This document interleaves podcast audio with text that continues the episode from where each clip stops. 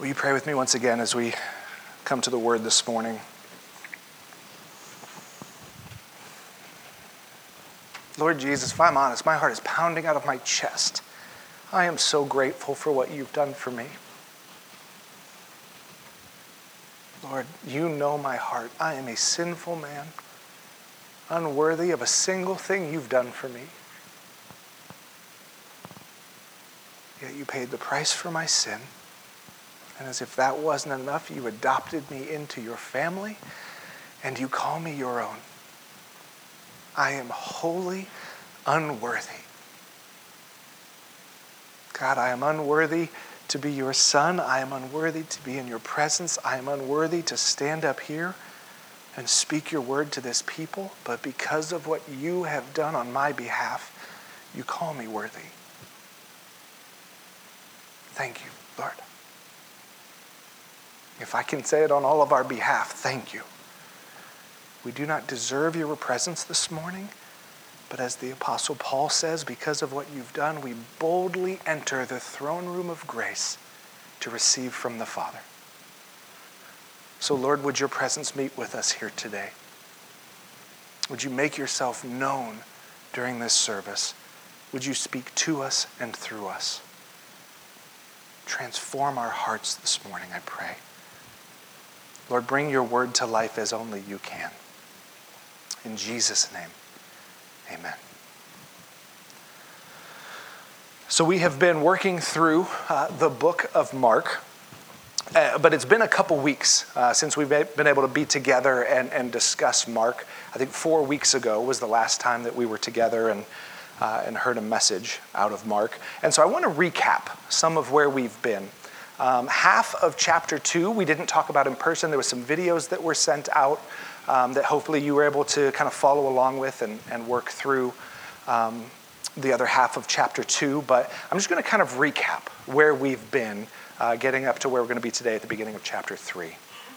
So we find ourselves the first story at the beginning of chapter 2, where we were the last time that we were together and I was up here, is the story of the paralytic man that was lowered down through the roof. If you remember that story, Jesus was teaching in this house and there was so many people gathered there that it was spilling out onto the streets. It was beyond standing room only. You could not fit another person in the house. But there was these men who had a friend who was paralyzed and they had this faithful thought, we have to get him to Jesus. If we can just get our friend in front of Jesus, Jesus will make things different. And so these men did something that I never would have thought of. Let's climb on top of this stranger's house, dig a hole in their roof, and lower our friend down so that he can be in Jesus' presence. And so we painted that picture. The friends climb up there, what everyone must have been thinking. They lower their friend down. And in verse 5 of chapter 2, Jesus, seeing their faith, Jesus told the paralytic, "Son, your sins are forgiven." Seeing the faith of these men, this faithful thought, if we can just get him in front of Jesus, everything will be different. And Jesus, seeing their faith, said, "Son, your sins are forgiven." And the religious leaders, the Pharisees, were there that day, as they were most days. And believe it or not, they didn't like that. They said, wait. Only God can forgive sins. Who does this man think he is? And it says they started grumbling against him. And Jesus, knowing all things, it says he knew what they were thinking in their heart, and he called them on it. Why are you thinking this? What's easier, to say your sins are forgiven or get up and walk? And he said, so that you would know that the Son of Man has authority to forgive sins. Get up, take your mat, and go home. And the man pops up, potentially for the first time in his life, picks up his mat and walks out under his own strength. The crowd is astonished. The religious leaders are so angry. We go on into the next story where Jesus makes another faux pas. There's probably a header at the top of this next part of your Bible that says the calling of Matthew, or perhaps it says the calling of Levi. Jesus, as walking down the street, sees this tax collector sitting at his booth, the man named Levi, and he says, "Come, follow me." A tax collector back in that day would have been the lowest of the low, the most crooked of the crooked. They were traitors to their culture. They had defected from Israel and they worked for Rome. Not only collecting Rome's taxes, but also whatever they could on top of it, and Rome was cool with it. So they were seen as traitors, as thieves, as sinners, and Jesus says, "Hey, Levi, come follow me." And the crowd was astonished. Levi would later change his name to Matthew, which is where we get the book of Matthew. Jesus called what would have been the worst of the worst to him. And we know the end of the story, how Jesus transformed Matthew's life. But the crowd at the time, especially the religious elite, this was appalling to them. And not only did Jesus say, "Come follow me," then Jesus went to Matthew's house. And Matthew threw a party with all of his friends. And who would be friends with the worst of the worst? The rest of the worst. Other tax collectors and prostitutes and sinners, those that were seen as untouchable in this society. They came and they sat and they ate with Jesus. To eat with someone back in that day was to put yourself on equal footing with them. And Jesus was lifting up these people who were notorious, and I'm putting it in air quotes in case you're listening later, sinners. To the point where the Pharisees came up and they grabbed his disciples and they say, "Doesn't he know who he's eating with?" In their culture, it was illegal to eat with these kinds of people. Because you were seen as making yourself just as sinful as they were. And they said, "Doesn't he know what he's doing?" And Jesus' response was this in verse 17. When Jesus heard this, he told them, "Those who are well don't need a doctor, but the sick do need one. I didn't come to call the righteous, but the sinners." Jesus shrugs off the Pharisees and the religious leaders and says, "I didn't come for you. You're convinced that you're righteous and don't need me? I'm not talking to you. I'm here for those that recognize the depths of their sin and are calling out for help." As you can imagine, this did not go over well with the Pharisees that we find in the next section. The Pharisees come up to Jesus and they say, "How come your disciples don't fast? Our disciples fast. John the Baptist, another well-respected man, their disciples fast. How come your disciples don't fast? You're not doing things the way that we do things. You're not being a good Jew, Jesus." And Jesus says to them, "You've got this whole thing backwards." He says, for them to fast would be like going to a wedding and not eating at the meal because you missed the groom who's sitting right there. He said, it wouldn't make any sense. There will come a day when they will fast, but for right now, I'm here. Why would they? Fasting was this way of seeking the face of God. And Jesus was going, they know what they're about. Right now they're celebrating because I'm here with them. There's no need to fast. And then Jesus kind of shifts things on them. And he says, look, the way that you view everything in life is about to change. He tells them the way that you approach God, it's like an old torn jacket. And I'm bringing new things. And let me tell you, you can't mix the two. You try to put a new patch on an old worn jacket, the patch is going to shrink and pull away, and the jacket's going to be worse than it was before. And he gives them this illustration in verse 22. And no one puts new wine into an old wineskin. Otherwise, the wine will burst the skins, and the wine is lost as well as the skins. But new wine is for fresh wineskins. He's telling them every way that you know to approach God is going away. Remember, Jesus came proclaiming the kingdom message. Everything's going to change because the kingdom you've been waiting for is here. Why? Because the king is here. And everything's going to be different. We're not going to be able to do things the old way. A new way is coming. New wine for new wineskins. Shortly after that, the next section, Jesus is walking through a field on the Sabbath. Now, the Sabbath, in case you're not familiar with this, every Saturday in Jewish culture was called the Sabbath. It was a holy day, a day set apart by the Lord himself. It's part of the Ten Commandments to keep the Sabbath holy. Now, what that meant was there's one day every week where you're not to do any work. There's one day every week where your sole purpose is to rest and remember how it's God that provides for you, not you providing for yourself. Because listen, they were in an agrarian culture. Like everyone was fishermen, raised livestock, was farmers. Like it was all about getting out there and working with your hands. There was no stocks and bonds, and they're just waiting for the dividends to come in. You don't work, you don't eat. And God told them, one day a week, I want you to let yourself get a day behind. Because by doing that, you'll see that it's me that provides for you. And so they were told, do no work. The problem was the rabbis and the Pharisees, the religious leaders throughout the hundreds of years before Jesus, they started to define what work was. There was a certain number of steps you could take from your house on a Sabbath before it became work. One step too much, and you were a Sabbath breaker, and you were shunned, perhaps even stoned to death. You couldn't do anything that looked like work. They started putting all of these man-made regulations on it. So Jesus and his boys are walking through this grain field one day on a Sabbath, and they start just plucking off heads of wheat, and they rub them together in their hands to get the grain. Basically, snacking as they go.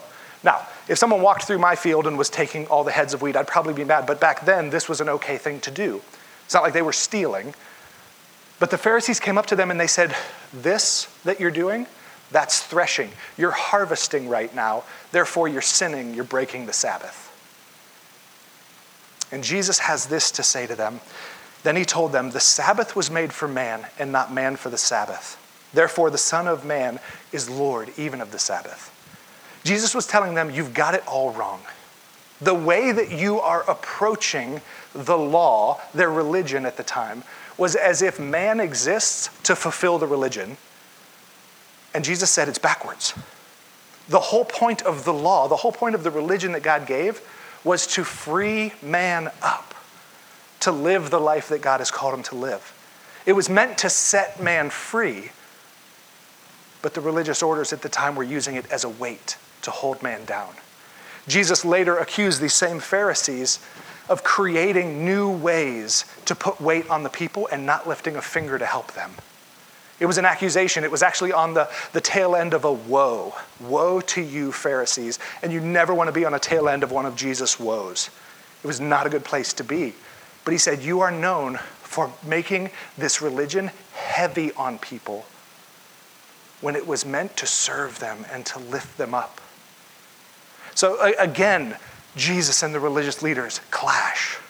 The entire chapter, and we'll keep going, is story after story of Jesus clashing with the religious leaders because he continually tells them this kingdom message, your old way of approaching God doesn't work. It's going away and a new way is coming. This was difficult, to say the least, for the religious leaders of the time. And so we find ourselves now in Mark chapter 3. Let me read the first 6 verses, and then we'll break it down.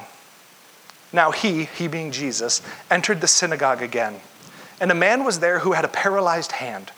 In order to accuse him, they were watching him closely to see whether he would heal on the Sabbath. He told the man with the paralyzed hand, stand before us. Then he said to them, is it lawful on the Sabbath to do what is good or to do what is evil? To save life or to kill?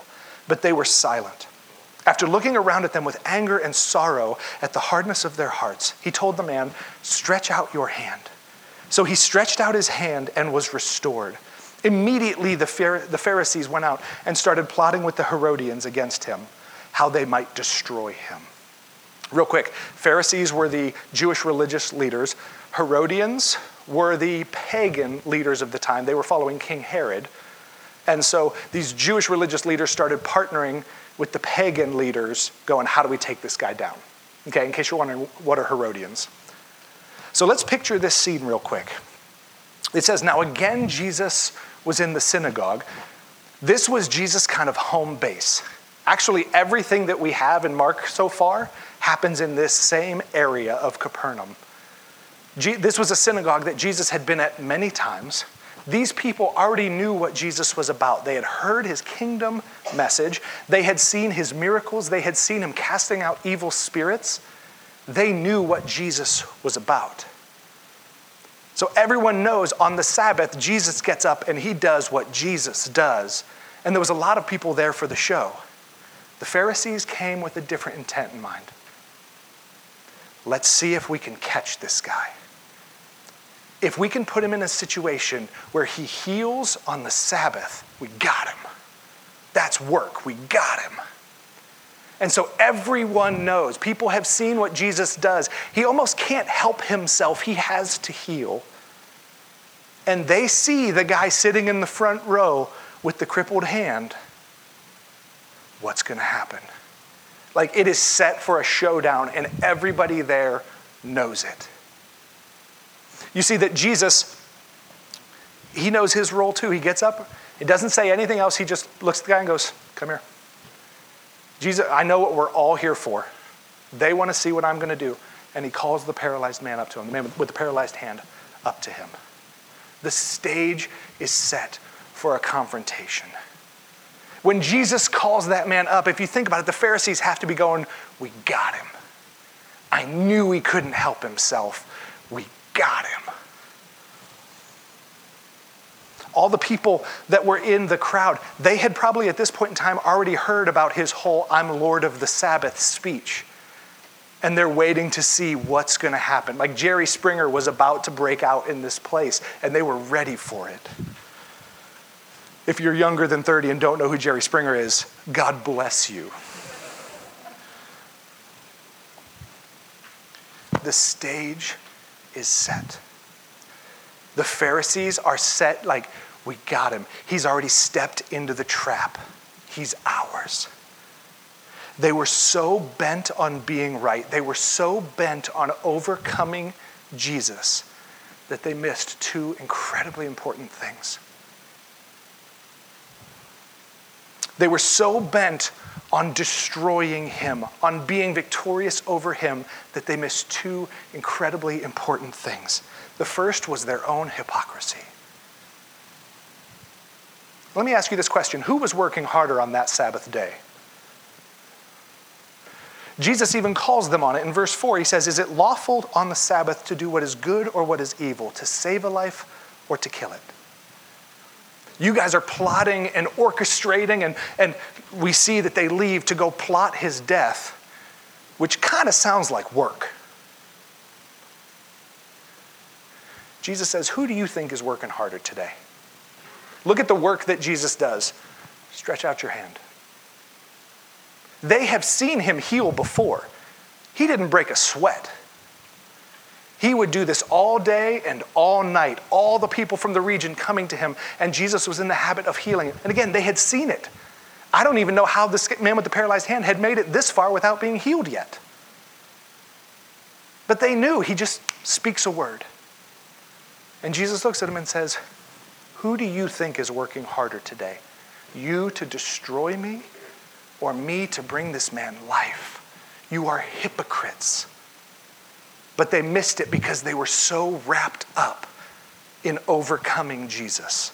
They were so wrapped up in winning, in being seen as right, that they missed their own hypocrisy. When our aim is to be seen as being right, we will end up on the wrong side every single time, church. It's not like we're better than them. When we set out to be right, when we set out to win the argument, it is impossible to overcome you and love you at the same time. Jesus would later say when they asked him, what's the greatest commandment in all of the law? What was his answer, church? There's two commandments. Love the Lord your God with all your heart, soul, mind, and strength. And the second is like it. Love your neighbor as yourself. You cannot be an adversary with someone and love them at the same time. You cannot set out to overcome someone, to beat them, to win the argument, to make yourself look good, whatever it may be. You cannot do that and love that person at the same time. It's impossible. Listen, as a married man, I get this. There are many times when my wife and I have become adversaries, and it's become just about winning the argument. And those times my pride is coming out in all of this, and every single time I have to come back later and say, I'm sorry. I was selfish. I was blinded by my pride. I just wanted to be right. But in order to be right, I had to trample over you to get there. The Pharisees have made this mistake, only they did it on a big stage with an opponent that they could not overcome. But they were so blinded by needing to be right, by needing to overcome him, that they missed the fact that they were breaking the very law they claimed to uphold. The law that was meant to free men up, to build men up, they were trying to use to crush and destroy. When my aim is to be right and overcome others, I will miss the Lord every single time. When I set myself up against another person, I'm setting myself up against the Lord, because his command is to love, not to overcome.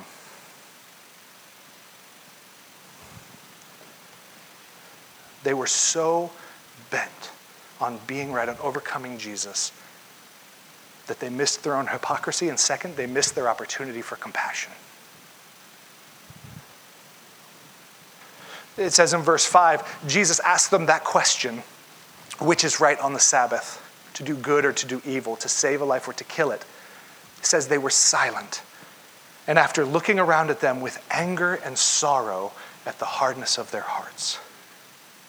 Do you guys know you can feel two different emotions at the same time? I just learned it like 6 months ago from Daniel Tiger. Thank you. If you've never watched my son's show, and they talked about it, and I was like, oh, it's true. For about the first 15 years of Kim and I's marriage, she would always joke, but man, was she right. I had two emotions, angry and okay.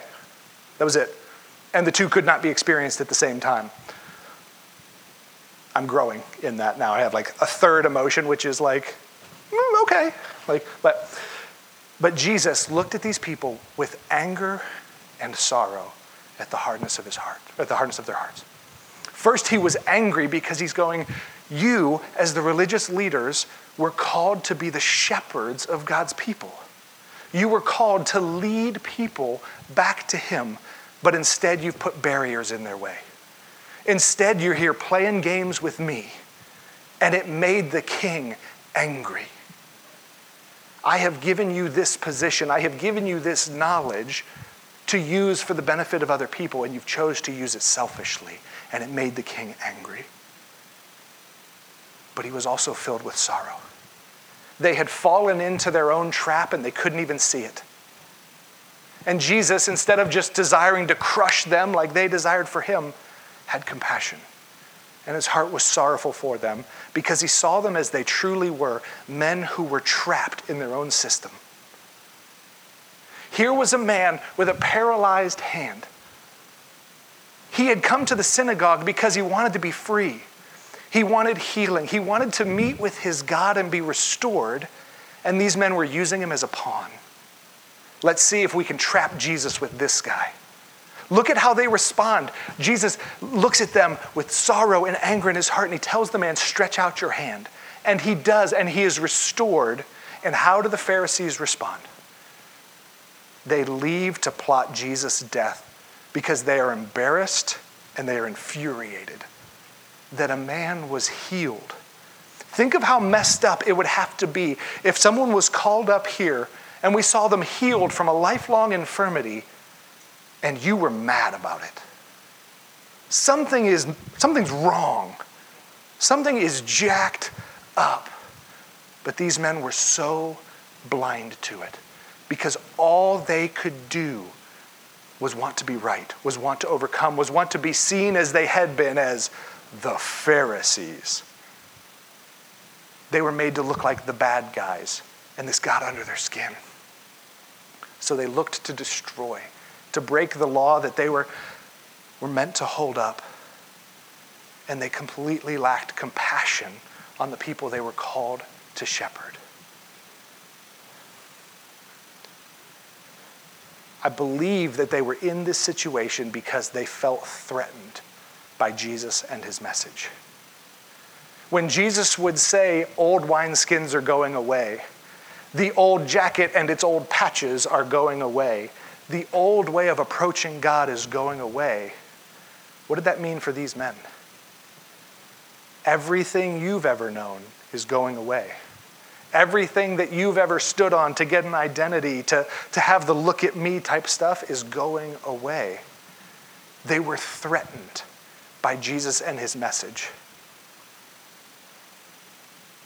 Jesus' new way meant that their way was going by the wayside. And there's only really two responses when we feel threatened. There's only two responses you can have if you're these men to the threat of this new kingdom. The first is to fight back and to overcome, which is what they chose. This is something different. It's something new. It's something that's probably going to cost us. It's something that's threatening our identity, our livelihoods, the way that we feel comfortable. The one response is to fight back. Let's get this guy out of here. Let's, think about it. Imagine if a group of pastors got together to plot someone's murder. It's hard for us to even get our heads around, you know what I mean? Because we go, well, they would never, because they're called to love. The Pharisees were their pastors of the day, their religious leaders. And how did they spend their time? Sitting together as a group, trying to figure out, how do we murder this man? We have to get him out of here because he is a threat to everything we know, to everything we hold dear. We have to erase him. The second way to respond to that threat of the kingdom is to humble yourself. This guy has shown us things that no one else has ever shown us. This guy has done things that are impossible, that the only rational explanation, especially for a group of religious people, is that God is using this man to do these things. These things are done as a proof to show that his teaching is from the Lord. It's scary. It threatens me, my way of life, my comfort, all of these things.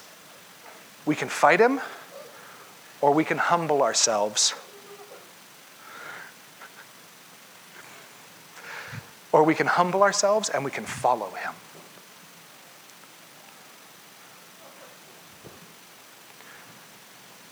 Now this is it's easy to read a story and to go, wow, those guys missed it. Those guys should have done something different. But it's a little different when we bring it closer to home. So what I want to do is what we've been doing to end a lot of our messages together is have a time for you guys to respond, for you guys to share what's on your heart. As we say all the time, I'm not the only one that the Lord desires to use to speak. I'm not the only one who has studied this before. So we want to hear from you guys. And so I'm going to ask two questions and just leave space for you to respond. Let's learn from each other. The first is this, looking into this story from what we know, what beliefs or priorities did the Pharisees have that clashed with the kingdom beliefs? The reason that they felt so threatened is because the kingdom priorities, the kingdom beliefs clashed with their own. The things that the king said were more important were not the things they wanted to be important. The things that they wanted to be the most important, the priority, the king said were not. There was this clash that came because the kingdom beliefs were different from their own. So what were some of the beliefs, priorities that the Pharisees had that clashed with the kingdoms? Does that make sense? Do you guys understand the question? Okay. What do you think? What were they in danger of losing? How were their priorities different from the kingdom priorities? Okay. All their traditions, the law was not the way that it was going to be going forward anymore. What did they lose if the law went away? If their traditions went away, what did they lose? Importance, power, pride.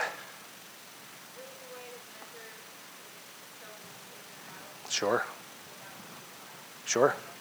Yeah, it was real simple at that point. I don't have to know you. If I see you do this, you're out. If I see you do this, you're in. And it was also a pretty important way to measure who was better, which was typically them. I had mentioned before, when you write the laws, you're pretty adept at finding loopholes in the laws. So, for instance, I'd mentioned a Sabbath day's walk, where there was a certain number of steps you could take from your home before it was considered work.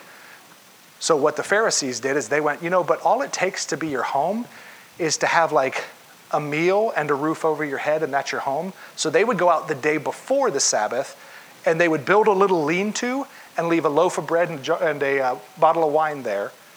And so they would go, now I can double how far I'm going because I'm walking from one home to another home, and now I get another Sabbath day's walk.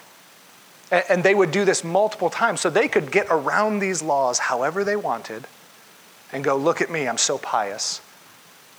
And then they were just waiting to crack the whip on anyone else that did it. It was a way to measure themselves as better, absolutely. What else? Beliefs, priorities that clashed with the kingdom.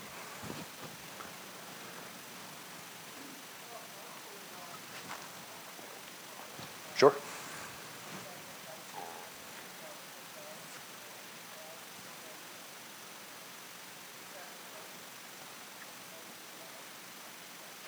Yeah. Yeah. Yeah, there's a story in the Gospels where Jesus is sitting with his disciples and they're watching people. They made a very public thing of giving tithes and offerings. There was a place you went where crowds would gather to see who put what into the temple coffers. And Jesus points out a couple of Pharisees that come up and they just put huge amounts of money in. And Jesus looks at them and goes, these guys don't get it. And then the widow comes with her 2 pennies. All she has to live on, puts them in, and they go, she gets it. It shows 2 things. One, that these men were incredibly wealthy. And where did their wealth come from? This whole system that Jesus was threatening. Being a Pharisee is what they did, and business was good. They were wealthy off of this, and Jesus was now starting to threaten their very foundation, their security.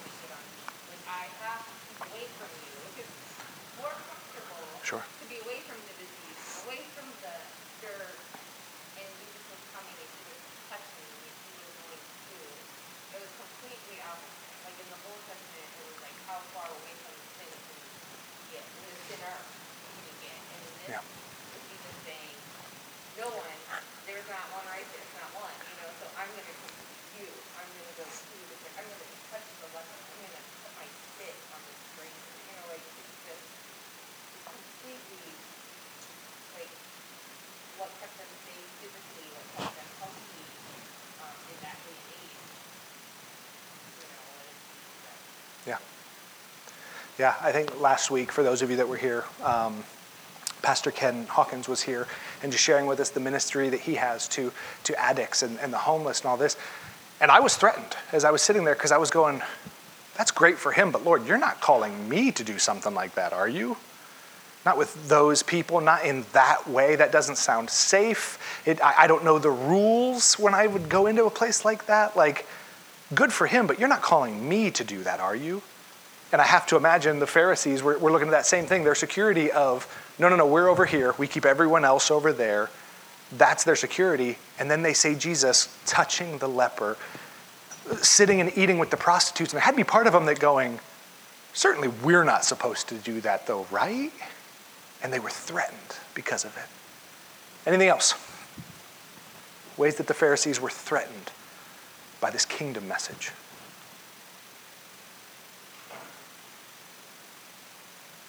So now let's bring it a little closer to home.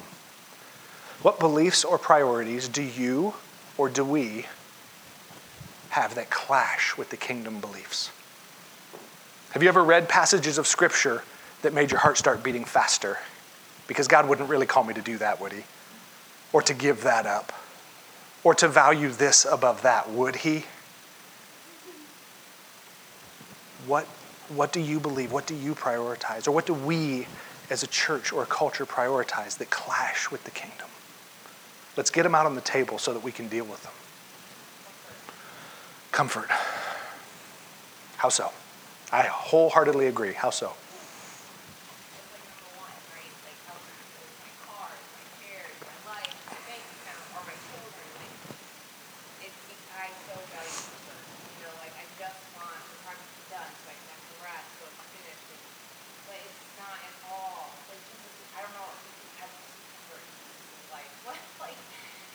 Never what's right. Yeah. So often I'm like, well, I just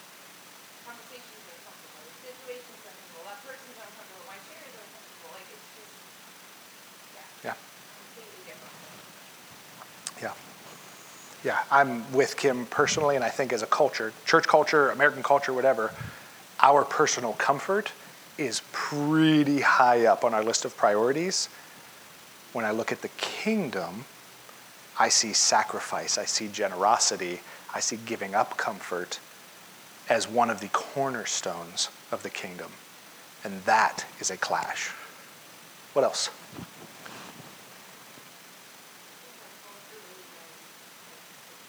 Sure.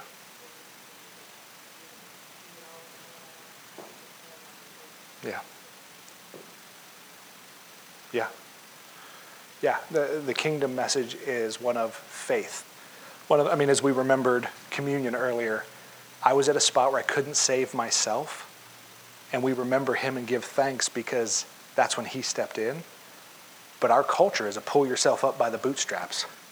How many of you guys have ever heard and maybe believed, maybe even thought it was in the Bible, God only helps those who help themselves, right? Wrong. That is not a kingdom message. But that's the message of our, certainly like kind of the Christianese of our American culture.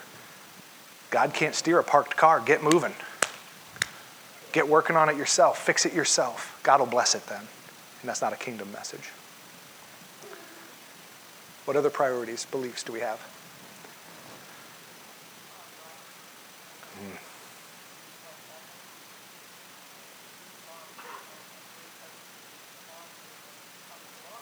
Yeah.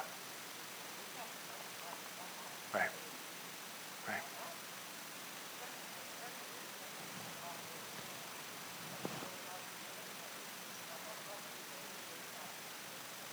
Right.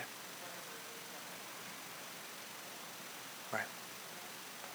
Yeah, I think of Philippians chapter 2. If you couldn't hear, Cheryl said, our rights. We really prioritize our rights, our liberties, our freedoms. I have the right to do this, the right to do that. I think of Philippians 2 where it says that Jesus, if anyone could have come demanding his rights, it was Jesus. But he laid all that down, and it says he became a servant of all, laying down his rights. Not only the rights of him as God, but even his earthly rights. He laid them down to serve others. And that is incredibly challenging. That is a clash of the kingdom in my own heart and soul. I see someone else has started to raise a hand, or Tim?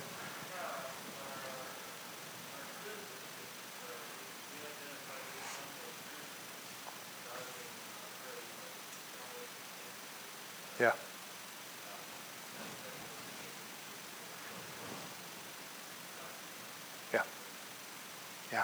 Absolutely. It's put in so many different ways in the scriptures, whether it's Peter talking about you're aliens in this life. This is not your home. Paul talks about it, you're citizens in the kingdom. The writer of Hebrews talks about it. But man, that identity, especially that national identity, runs real strong. And does it fit with the kingdom? What else? Okay, how so?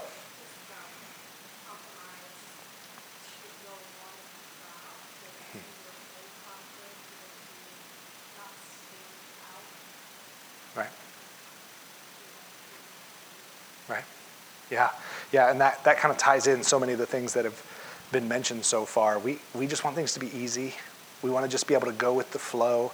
We don't want to have to stand up against something. We don't want to have to be ridiculed or persecuted.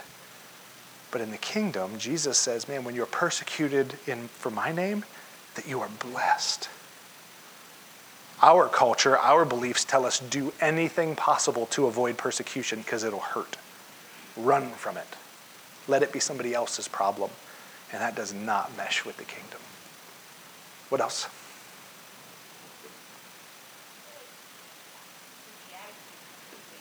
Yes.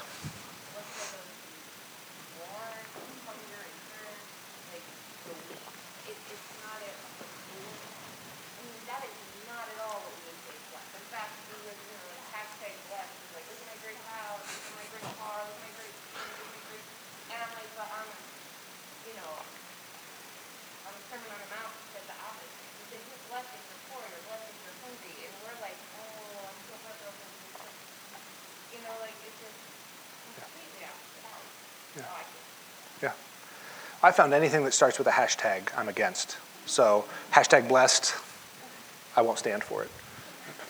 But no, that's exactly right. The Beatitudes are a perfect example of Jesus going, everything you think is bad, I'm telling you the Lord uses it to bless.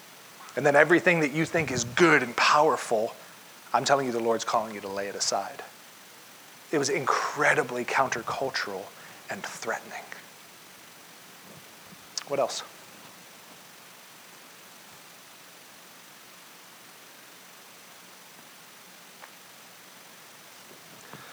So the question is, now that we have some of them out on the table, it's going to be different for each and every one of us in here, for each family, for each individual. We probably have our top priorities organized a little bit differently than each other, but there's a lot of commonality. So the question is, what do we do about it? You have read the verses before. You've probably been challenged as we've gone through teaching on some of this. Probably at some point in time, you've gone, ooh, I do that. You've seen the Pharisees do something and you go, ooh, I'm in danger of that one. I value the same thing they value. The question now is, what do we do? Do we dig in our heels and do we fight? Do we try to rationalize why it's okay when I do it? Or do we humble ourselves and pray as Jesus did before the cross, Lord, not my will, but your will be done.